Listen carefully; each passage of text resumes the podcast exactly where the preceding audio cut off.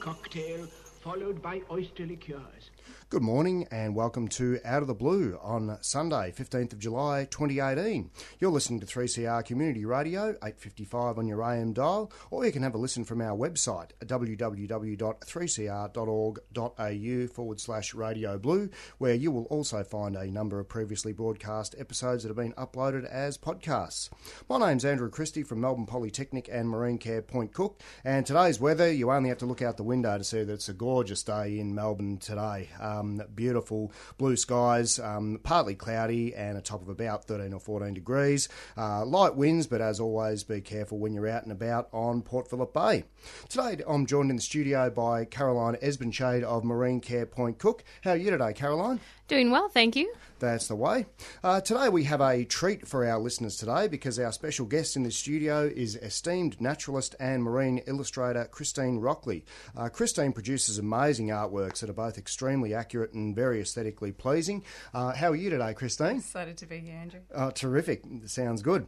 All right, we're going to be back with our. Uh, we'll be back with Out of the Blue after this brief announcement.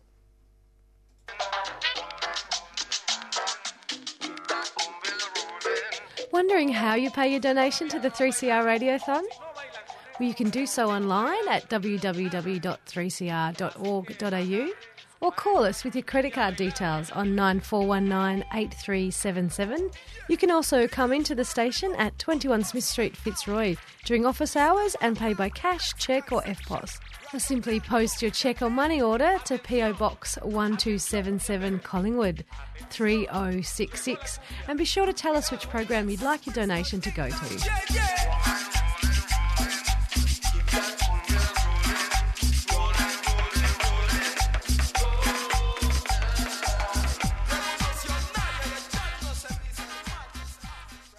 You're listening to three C R Community Community Radio, eight fifty-five on your A M dial, and it's Out of the Blue. So, uh, Christine, for the benefit of our listeners, can you tell us a bit about your journey um, in terms of becoming a naturalist and getting into marine illustration? Sure, Andrew. Um, started really young. I grew up in a fishing family. So um, my dad would come home and he'd have a big uh, kitchen full of fish and bycatch and all interesting things, and I also grew up under his... under his boat, uh, under the bow of his boat. Wow. so, so we'd go out at night time and he taught me about the the tides and what fish were there and everything like that. So I got into it really early as far as natural natural things are concerned, especially that was Lake Macquarie. So that was really interesting to grow up in. Right. Um, so I always wanted to be in sciences and I've always inter- interested in plants and we were right next to the bush as well. So always interested in that. It was my playground. And as I grew up, uh, I couldn't work out whether to do science or art. I loved both. And I didn't get the marks so I got when uh, I got out of university to do science. So I did art. Oh, there you go. Yeah, right. I did I did science. I did um, graphic design and become a commercial illustrator in Sydney. And then I went and discovered... I did Bush a Generation after that. I burnt out a little bit. Yeah. Graphic design can do that to you. Um, and then I went and did the natural history illustration course at the University of Newcastle. Right. And from that I started teaching from there and doing scientific illustration. And it was just another world that opened up. So I learned about field field drawing and taking people out into the field and drawing things from scratch and looking under the microscope. And so my world opened. There you go. So your fascination with art, is that something you can trace back to your, literally to your childhood? Yeah. Yeah. Yep. There you go.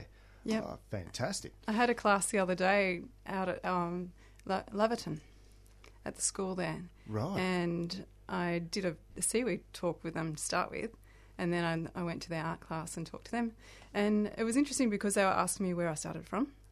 And one of the guys there was saying, oh, well, I draw faces and magazines and stuff like that. And I said, that's where I started. Yeah, yeah. I had to start somewhere. No one would teach me the basic anatomy or anything like that. So I started with faces in magazines, Dolly magazine. Yeah, right, trying, right. To, trying to get all that right and uh, work it out for myself. Yeah. Oh, terrific. And uh, you you mentioned before about uh, heading out with your father on uh, Lake Macquarie. Um, mm. or, or any other areas you used to sort of frequent around that, that sort of region? Around that region, yeah. yeah. Uh, Hawksnest. Oh, okay. I love Hawksnest and Boat Harbour. I don't know whether you're familiar yeah, not, with those not, areas. Yeah, no, well, not not personally, no. Yeah. No, no, I haven't had much experience in that sort of in those areas. Okay. Um, a couple of years ago, I think two thousand thirteen, I went across with a group of other illustrators to Broughton Island, which is just out from Hawksnest. Yep. And I was asked to be the algae person for that. So we all had something to collect and illustrate and document on the time.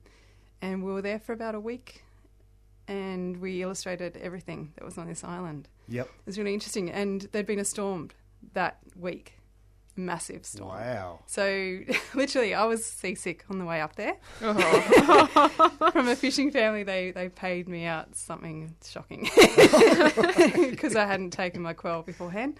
But I, I was the first off onto the island and... Literally, I arrived to a massive pile of seaweed that had been um, thrown ashore on the on the storm, and it was in I was in heaven. There you go, amazing. Yeah, and you would like this too. It was a shark uh, reserve.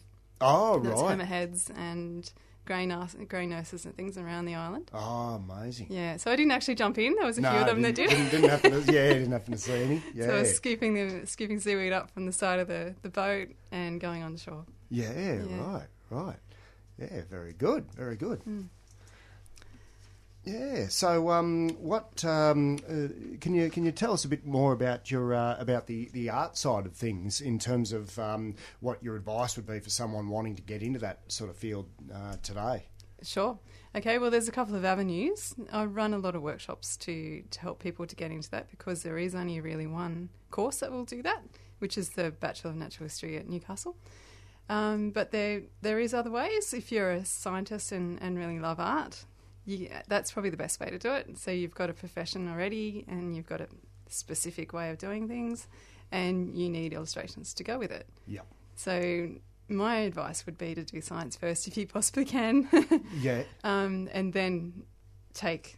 the art approach and draw your own things and learn that on the side. Yeah, right, right. Mm. That's interesting because Caroline, you had some, um, you've had some uh, experiences in that area in terms of uh, your art degree in the U S was somewhat different to the the classical sort of Australian thing in a way. Oh yeah, but I would have to agree with Christine that I mean, especially for doing something as highly realistic as what she's working in. I mean, a lot of uh, the art education today is very postmodern approach where it it's is. more about you know your thoughts and your feelings and the conceptual ideas behind the art and not so much about the technical skill. So, I mean, I would have to agree that you'd either go the science way first or look into illustration or, you know, like a more of a TAFE-based program where it's about the skills development and less about... because the ideas are there already. You're, you're doing a scientific uh, investigation. Mm. It's not so much about, you know, the concept behind what the fish means. It's, it's Definitely yeah, not. It's, it's the fish. It's the fish. Yeah. The beauty is about the fish. Um, and, you know, it's that would be... And, and to give kind of a little descriptor of what Christine's work looks like, it's... Um, It's bloody beautiful to begin with. It's a uh, very highly technically skilled drawings, and uh, you do watercolor as well with them. Yeah, yeah watercolor, color pencil, yeah, pen and, yeah, all the classic materials, and they're really like um, when you think of like uh, old school natural history explorers, you know, doing the drawings on site, but just m- much better actually. I think it's the Thanks development God. of the uh, the materials, mm. and you know, not maybe being on the boat while you're having to draw it as mm. well. But yeah, it's just really, really stunning. Like.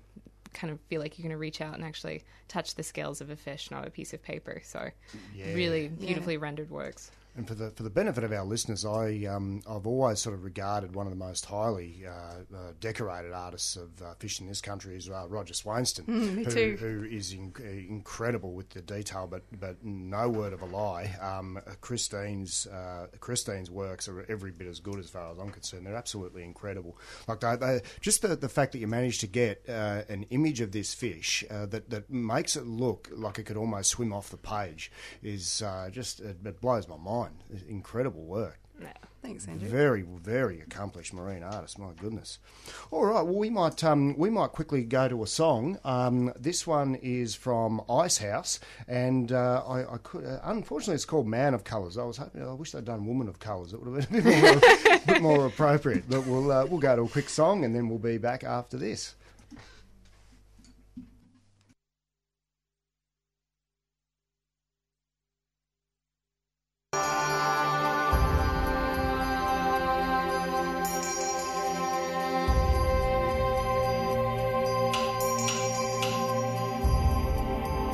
There's a noise upstairs in the attic.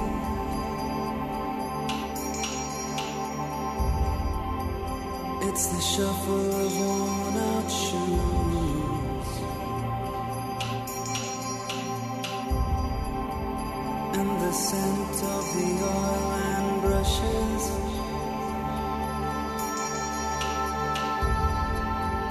Drifts down like a pale perfume. He says, I,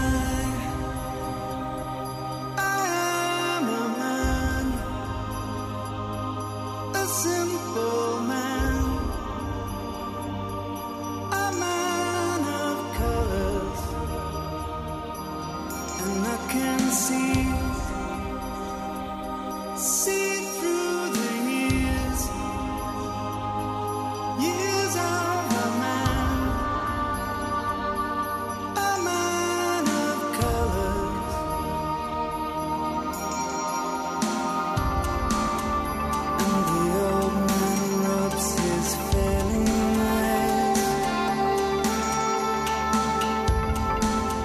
Takes a moment to watch the view.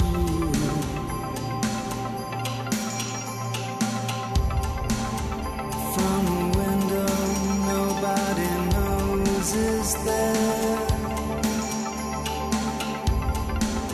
Can see the empty street below. And he says, I...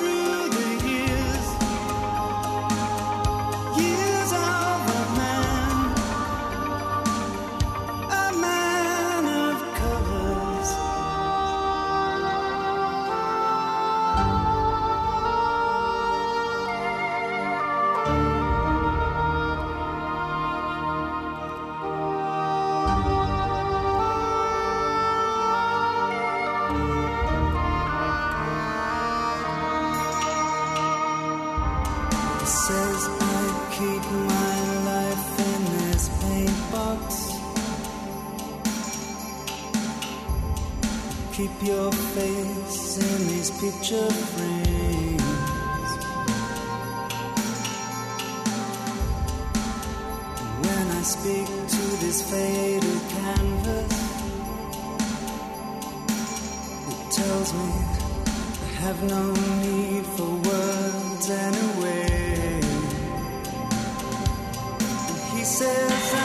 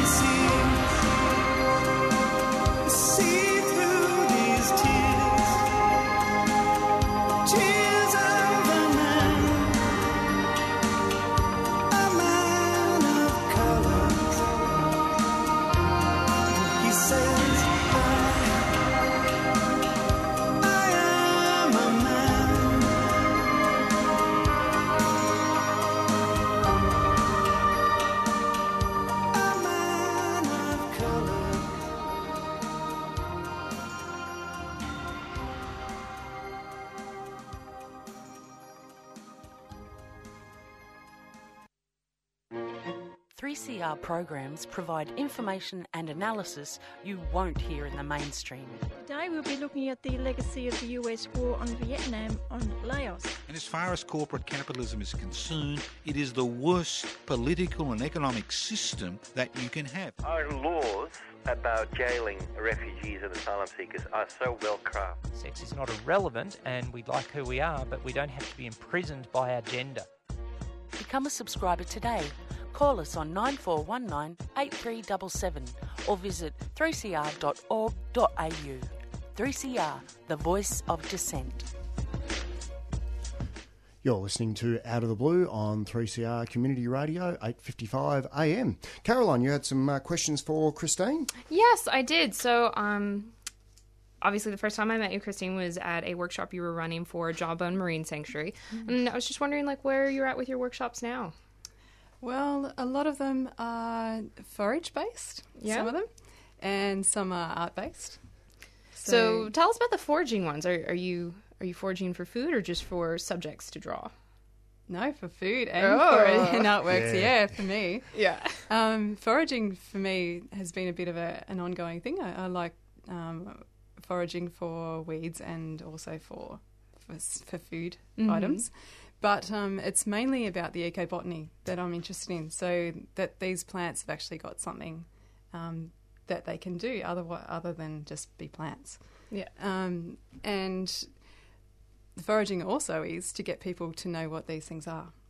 So for me, that's a big thing. It takes people out into the environment and shows them what is around and gets them appreciated and gets them, gets them to appreciate what's there. Yeah, once and they've seen it, then they'll, you know, recognise it and give yeah. it a little bit more bit more time in their day. That's it. And they'll see the beauty behind it, and then hopefully they'll go into the art world from there. Yeah. yeah, yeah. It's a great gateway. It is. Yeah. So the foraging ones are more about kind of recognizing the, you know, what the uses of the different, you know, plants are and how they can be used as food or other uses, as well as to get that recognition of them. So tell us a little bit about the art ones then.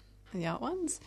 The art ones are the same sort of thing. Yep. So with the, the foraging, there's seaweeds and weeds, obviously. Mm-hmm. Um, one of them is coming up. Can I just say that? Oh, of course, please. please do. Yeah. One of them is in, um, it's the second winter forage.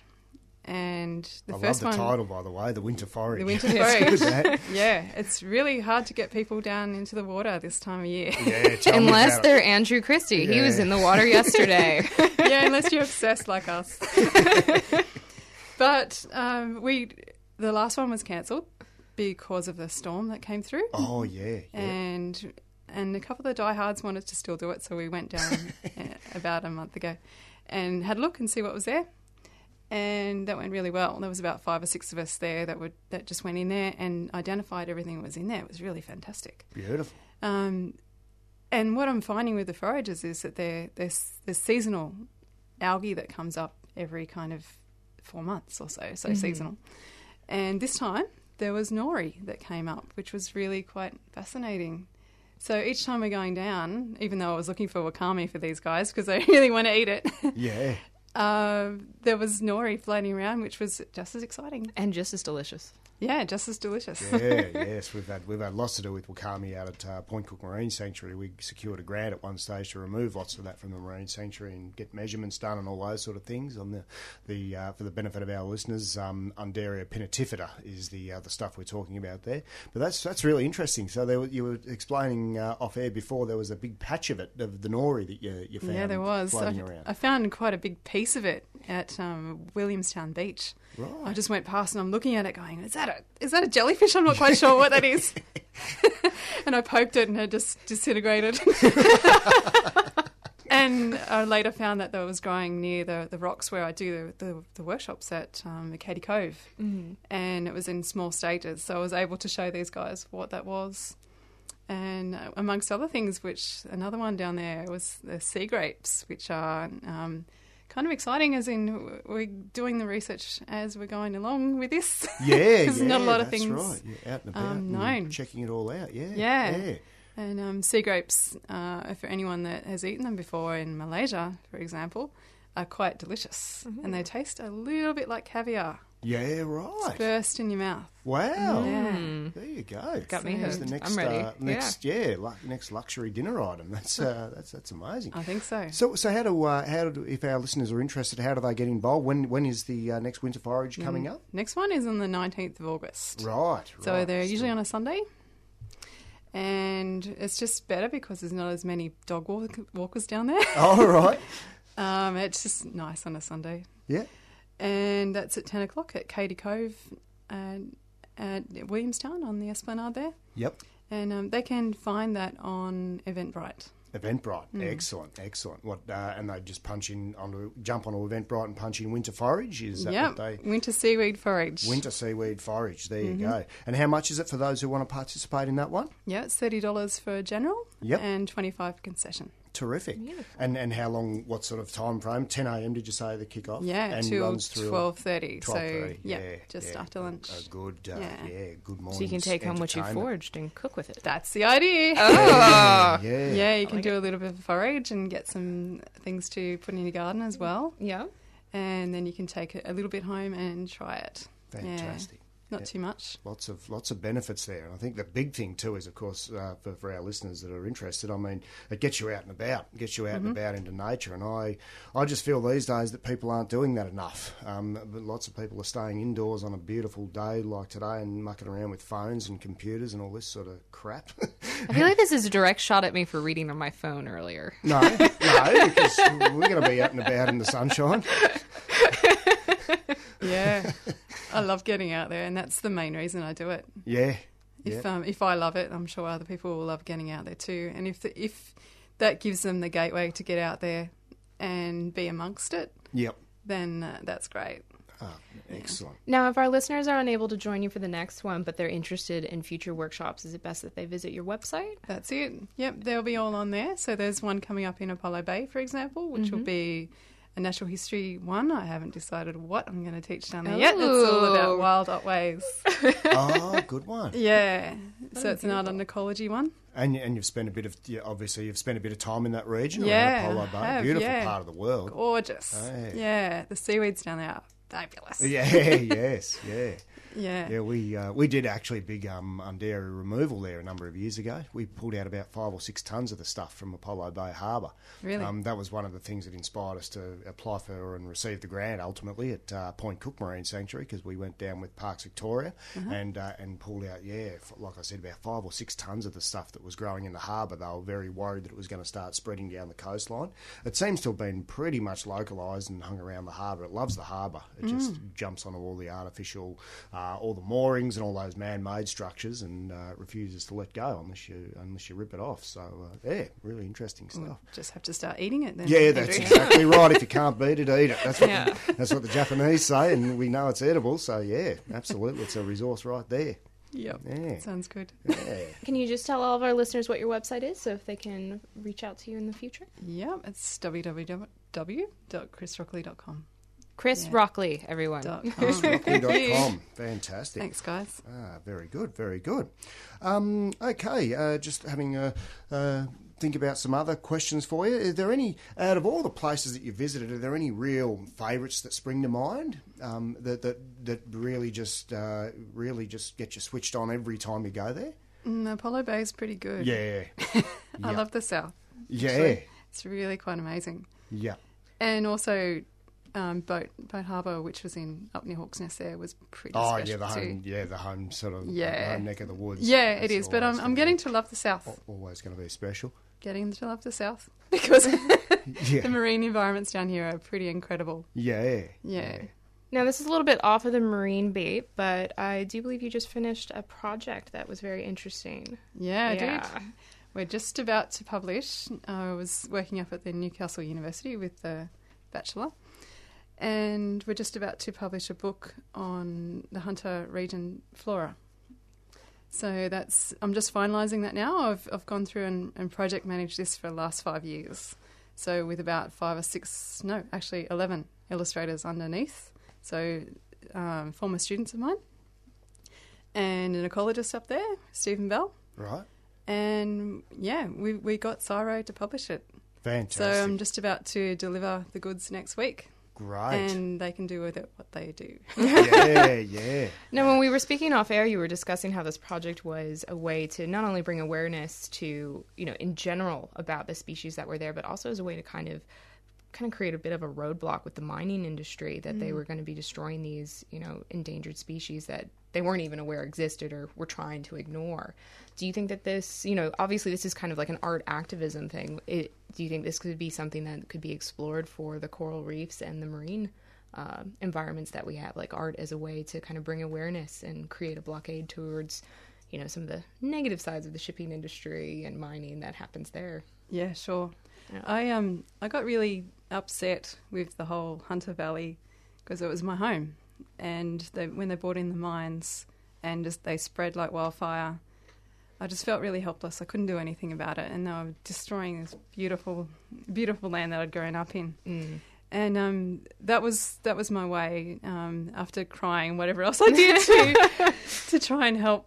That didn't help. Um, yeah. um, I just thought, okay, what can I do? I can illustrate. Yeah. And one way of doing it is to try and get these... these plants that don't have a voice and aren't on their list in the lists. Yeah. And that's one way I could do it. So we did the science on a lot of these these uh, plants, mm-hmm.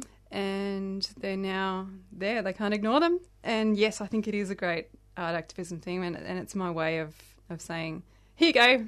Here yep. it is. There you go. there, there you and go. Making it beautiful and saying, even if it is insignificant, you know, you can't ignore it now. I'm sorry. No. no. Fantastic. Well, we're just about out of time there. Thanks so much for coming into the uh, the studio today, Christine. My pleasure. I feel we're only scratching the surface there, and we'd love to have you back on the air again one, one of these days soon. Anytime. Uh, that'd be terrific. All right, enjoy the rest of your uh, Sunday. Thanks also, Carol, Car- no Caroline, dramas. for coming in, and we'll uh, catch you next time.